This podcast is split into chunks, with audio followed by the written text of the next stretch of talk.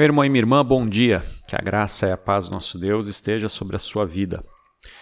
Hoje a segunda etapa da nossa aula é a interpretação. O texto é longo, então vou, vamos direto a ele sem mais delongas e aí a gente vai lendo e eu vou fazendo as observações que acho que são necessárias para nossa compreensão. Então, se você de repente puder estar com a sua Bíblia na mão, uma caneta e ir anotando, fazendo alguns destaques que eu vou apontando, isso vai ajudar bastante a sua compreensão. Ou se não, se de repente você está é, andando, está no carro, está fazendo qualquer outra coisa, depois você pode ler o texto você mesmo e aí você pode ir é, fazendo as observações, isso vai ajudar muito. Tá? Lucas 19, a partir do versículo 11, Vamos lá então. Ouvindo eles estas coisas, Jesus contou uma parábola. Note que Lucas ele está emendando a situação anterior com essa agora. Então a, a situação era lá de Zaqueu, Zaqueu que havia acabado de se converter, de receber a salvação. Então Jesus falou: Olha, hoje chegou a salvação nesta casa. Então, quando eles as pessoas que estavam ali naquele jantar, naquela situação, ouviram isso, Jesus contou uma parábola. Visto estar perto de Jerusalém, e lhes parecer que o reino de Deus havia de manifestar-se imediatamente. Atenção para a palavra manifestar-se e a palavra imediatamente. Significa que eles achavam que a esperança política, econômica que eles tinham para Jerusalém ia começar ali. Então já devem ter se alvoroçado. Jesus, percebendo esse alvoroço, falou, opa, eu preciso dizer para eles que a esperança deles não está certa. Então eu vou contar essa parábola para corrigir este problema sobre o reino de Deus que vai chegar, porque Jesus estava falando que o reino de Deus está perto, está perto, está perto. Aí fala, está perto, está perto, é agora. Não, não é agora. Aí vamos lá, versículo 12.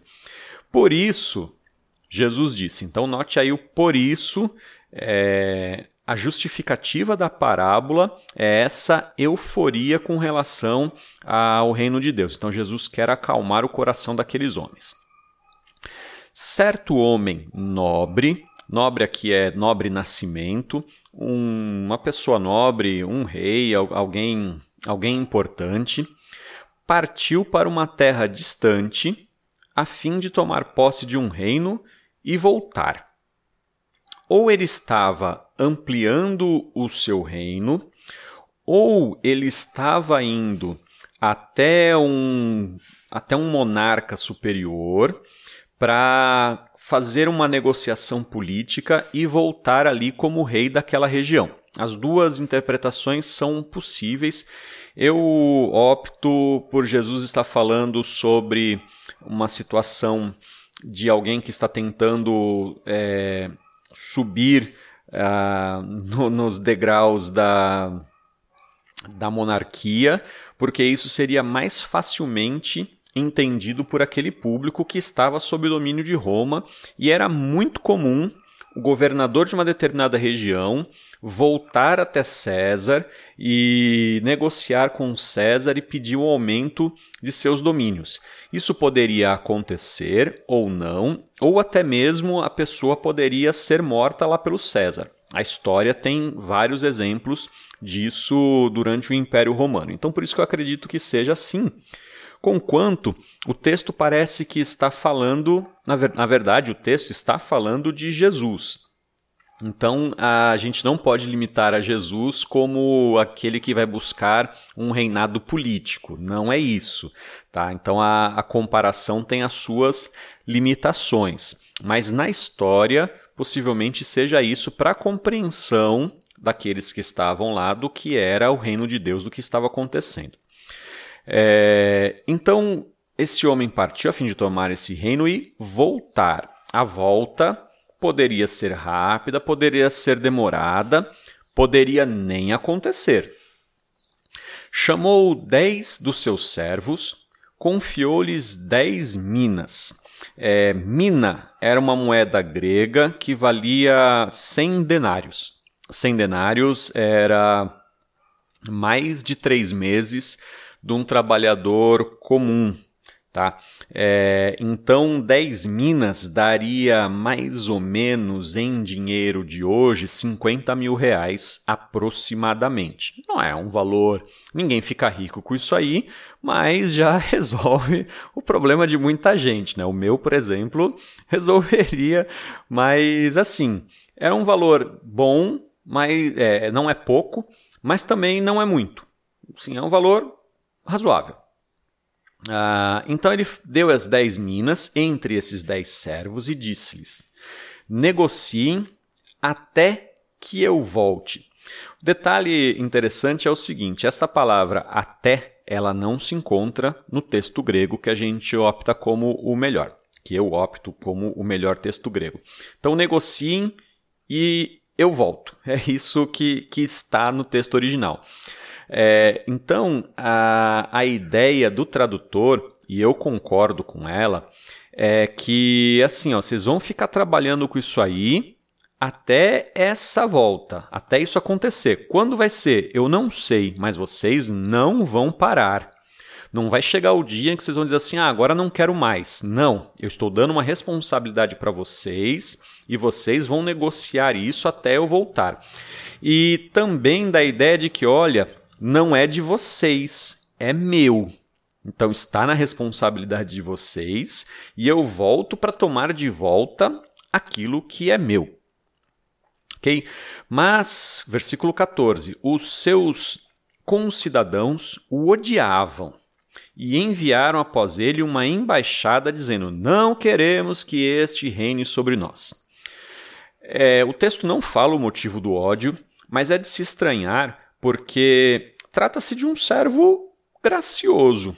Ele entregou aos servos dele valores consideráveis com os quais eles negociariam. Obviamente, um negociante desse tipo, ele tira dos lucros também a sua, digamos assim, comissão, ele também tira a parte do seu trabalho nessa negociação e o senhor está simplesmente dando para ele é, sem, é, sem outras recomendações. Mas ele era, mesmo assim, ele era odiado. E, e aí o, o, o pessoal da região assim, ó, mandou um pessoal do contra. Então iria se apresentar diante do, do, do César, por exemplo, o cara que queria ser rei, o nobre que queria ser rei, e a comissão do povo dizendo assim: a gente não quer que ele seja rei. Então está uma batalha muito grande, vai ser uma batalha muito grande. E também, no meio daquele povo, esses dez servos eles tinham um problema, porque eles vão negociar em nome do nobre que é odiado. Então não é uma tarefa fácil, é uma tarefa bem complicada. Tá? Imagina que então você tem que negociar em nome de alguém odioso, odiado por todos, mas você tem que permanecer firme. Então vamos lá. Quando ele voltou, opa, então ele conseguiu êxito no que ele estava procurando, ele foi bem sucedido. Quando ele voltou, depois de ter tomado posse do reino, mandou chamar os servos a quem tinha dado dinheiro a fim de saber quanto tinham conseguido ganhar em seus negócios. Tá? Agora ele pediu para prestar contas. É, detalhe é o seguinte: ele tinha chamado 10, mas só três se apresentaram. Sete ficaram no caminho. Sete a gente não sabe o que aconteceu. Tá? Mais três chegaram ao final. E, e esses três eles estão com as 10 minas. Então esses outros sete, eles abriram mão, eles desistiram. Foi entregue para eles, mas aí no final, assim, ó, a gente não quer encarar essa pressão não. Devolver, entregaram para os outros. Então vamos lá. Então esses sete nem entram mais na história. Uh, o primeiro se apresentou e disse: Senhor, a sua mina rendeu 10. Ele multiplicou por 10 vezes. Então, de 50 mil, ele estava apresentando 500 mil para o Senhor. E aí o Senhor lhe diz Muito bem, servo bom. E porque você foi fiel no pouco, terá autoridade sobre dez cidades. Olha que, que declaração legal. Jesus não fala assim, a história não diz assim: olha, como você conseguiu ganhar dinheiro, você vai receber mais dinheiro. Não, não, olha, como você foi fiel, e esse é o chamado. Como você foi fiel, ah, então você vai receber ainda mais responsabilidade. Não é assim, ó, como você ganhou dinheiro, você vai ganhar mais dinheiro. Não, não. Como você é fiel, eu vou compartilhar com você ainda mais responsabilidade. É, a lógica é um pouco diferente, não é uma lógica capitalista, né? É uma lógica, a graça de Deus é isso, a gente compartilhar o reino de Deus. Né? O segundo servo veio e disse: Senhor, a sua mina rendeu cinco. Então ele foi cinco vezes. A este o Senhor disse: Você terá autoridade sobre cinco cidades. Então veio outro servo dizendo: Senhor, aqui está a sua mina, é, que eu guardei embrulhada num lenço, porque tive medo do Senhor. Agora olha só as palavras que ele diz o Senhor: Eu tive medo do Senhor. Você é homem rigoroso, até aí tudo bem. Você é um homem severo. Detalhe o seguinte: ele recebeu uma mina, uma quantidade razoável de dinheiro, sem merecer. Era do, do, era do Senhor. Então, você é um homem rigoroso, severo. A palavra aqui pode ser traduzida por severo também. Aí, olha só: o Senhor retira o que não depositou e colhe o que não plantou. Ele chama, ele chama o homem de ladrão. olha só. Senhor, olha, eu não, eu não trabalhei com seu dinheiro. Ah, porque o senhor, é, o, o senhor recolhe o que não depositou e colhe o que não, o que não semeou. Você é ladrão, por isso que eu não queria mexer com o senhor. Mas o senhor respondeu: servo mau, eu julgarei usando as suas palavras. Aqui eu sempre coloco um se, que é, me fica mais fácil de entender. Se você sabia que eu sou homem rigoroso, que retiro o que não depositei e colho o que não semeei, por que não pôs o meu dinheiro no banco?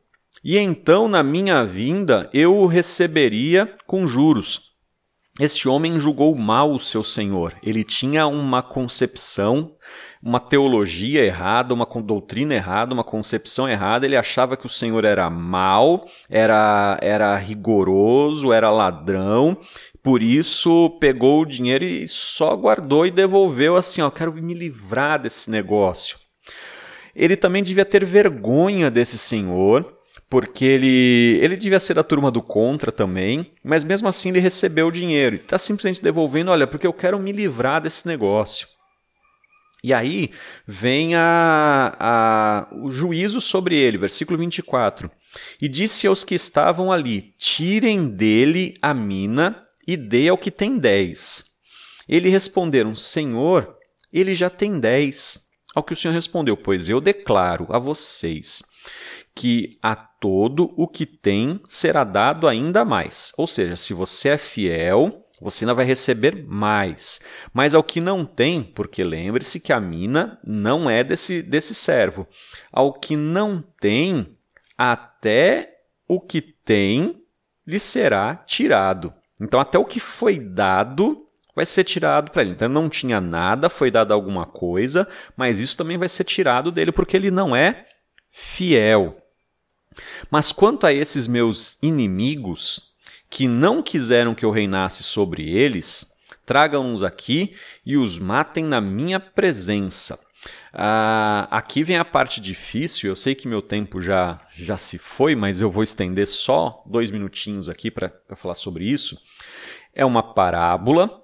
Não é necessariamente que Jesus esteja endossando o assassinato dos seus inimigos, mas ele está dizendo, confirmando que o salário do pecado é a morte. Na história, Jesus está alertando: cuidado, aqueles que são meus inimigos serão julgados conforme as leis, conforme a lei de Deus, tá? E de fato, em no Império Romano, quem se levantava contra o rei morria. O sujeito fazia uma aposta. Assim, ah, o Herodes vai se tornar rei. É, bom, se eu, eu aposto nele eu, e ele se torna realmente rei, eu ganho. Agora, se ele não se torna rei e vem outro, eu posso morrer na mão desse outro. Então você tinha que escolher. Esses inimigos do nobre fizeram a aposta de que o nobre não conseguiria. Então, segundo as leis normais romanas, esses homens deveriam morrer. Segundo a lei de Deus, a condenação eterna é certa. Então, se a gente traz a comparação humana para o reino espiritual, então o que Jesus está falando assim, olha, no final das coisas, é, aqueles que se levantaram como meus inimigos serão lançados na condenação eterna. Tá? Então é, a gente tem que fazer essa, tem que ter essa, essa ponte para a gente conseguir entender, para não ficar achando que Jesus está pregando a violência. Jesus está falando sobre a condenação eterna. Então a comparação da lei romana é com a lei de Deus. Então a gente pega o exemplo que é mais limitado e pensa em algo que é maior. Tá? A gente pega uma sombra até a gente ver aquilo que é a luz.